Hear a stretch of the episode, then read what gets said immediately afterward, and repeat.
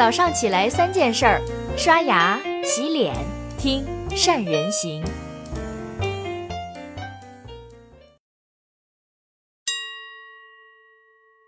大家好，我是宋子。很多人呢觉得马云是个奇迹，一个老师二十年的时间从无到有，干成了一个世界五大市值公司。二十年后退休，重回教育行业。今天的马云，阿里就像一个神话，让人仰望。但是神话呢，也是从一个凡人开始的。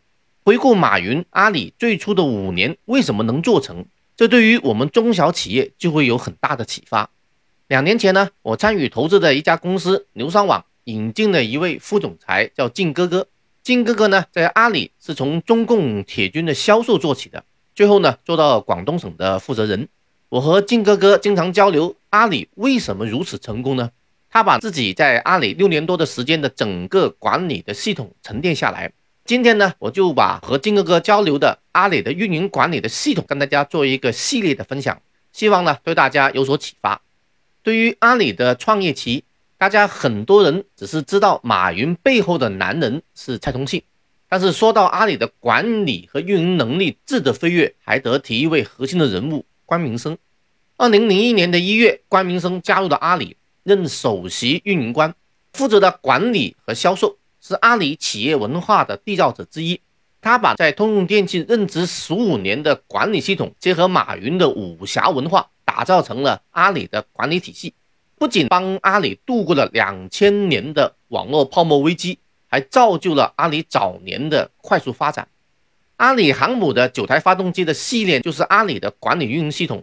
大家从这个阿里航母的管理的规律里摸透了，并且能够形成把它放到自己的内部管理体系里面。今天先和大家分享第一个发动机招聘系统。金哥哥说呢，阿里的管理运营体系最重要的核心就是打造阿里的招聘系统。所以呢，阿里的二号人物就是阿里的人力资源的负责人。阿里发展到两百多人的时候，马云会亲自一个一个的去面试。对于人才，公司的最高执行官必须亲自面谈。到了快七八百人的时候，就没办法一个一个去面谈了。马云呢，就一定要安排一天在新员工的培训会上，跟所有的新员工面对面的沟通。即便是出差，秘书呢也一定会安排好。为什么会有这个环节呢？因为阿里是一家靠梦想驱动的公司，相信大家都听过不少马云忽悠的视频。企业的梦想呢，只有老板是最清楚，由老板的演绎是最为理想的。阿里很清楚自己想要什么的人，他们选人有个理念。要的不是能力强的人，要的是跟阿里这家公司所需要的那种价值观体系相同的人。那所以呢，阿里会把每一个岗位人才画像。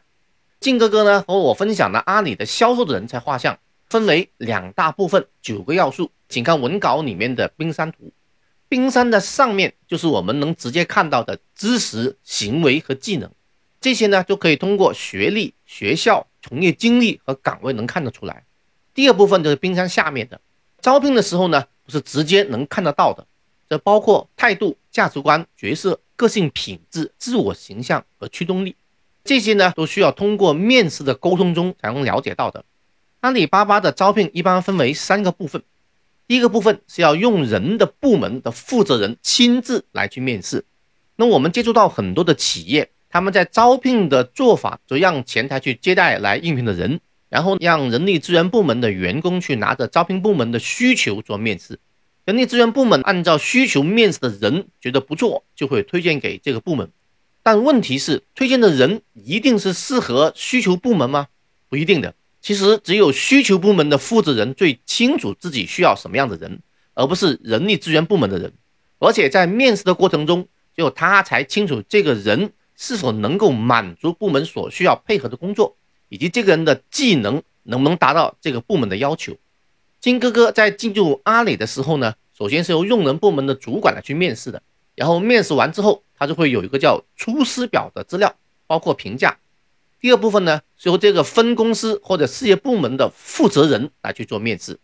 在看完用人部门主管的数据和评语，事业部门的负责人或者分公司的负责人呢，在面试之后也会有一个面试的评估表。然后呢，他会把这份表全部都会密封起来。最后把这两份密封好的表给到了人力资源部门。那人力资源部门过来面试是什么呢？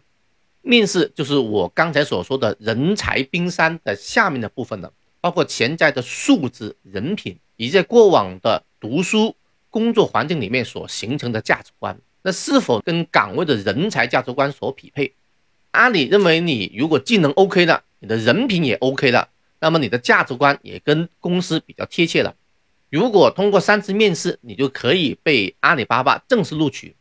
事实上，每一家公司。自己所需要的每个岗位的人员所需要具备的专业的技能、素质和态度，这两方面呢是阿里选人才的两个参考标准。一个是你的技能和你的知识，另一个呢就是你的态度以及你的人生价值观。简单点说，阿里会把招聘看作一切工作的源头，是选最合适公司的土壤的这个种子来工作。同样的。处理不合适的员工的态度，也是一个阿里成功的关键。金哥哥呢，就透露了阿里招聘时呢处理不合适员工的一个理念，让我感觉到这是阿里真正强大的秘密。在阿里看来，如果你选择到我们公司来面试，就说明了对我们公司的认可。阿里呢，很感谢每一个认可他的人，所以呢，每一个面试的结束之后，他一定不会说啊，你回去等通知吧。不行，他就会当场的直接告诉你。不会给你留一个念想，另外呢，也会说一些感激的话。我截取了一段，感谢你对我们公司的认可。刚才呢，跟你聊完之后，我发现你可能在某些方面具有你的优点和特点。这些优点和特点在我们公司这个体系里面，我担心发挥不出来。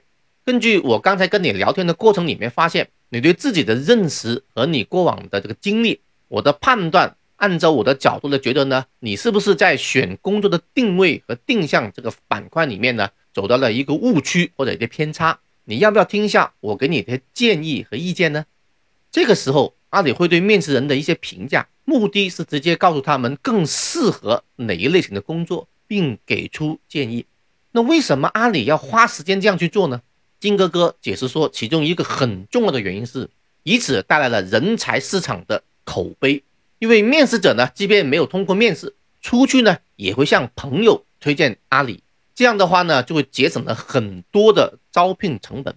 那第二个原因呢，在每一个环节里，阿里对待每一个跟阿里有接触人的时候，他一定会留下一个印象，这家公司是一家为人着想的公司。所以，一家企业对外的公众形象是什么样子的，是公司的每一个端口出去之后给人留下的印象的总和的平方。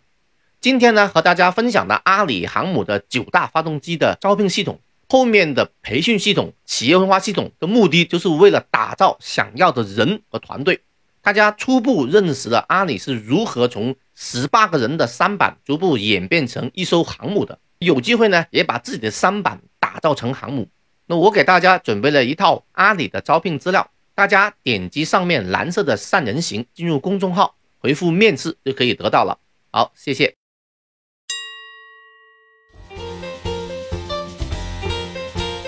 关注善人行微信公众号，每天早上六点三十分，咱们不听不散。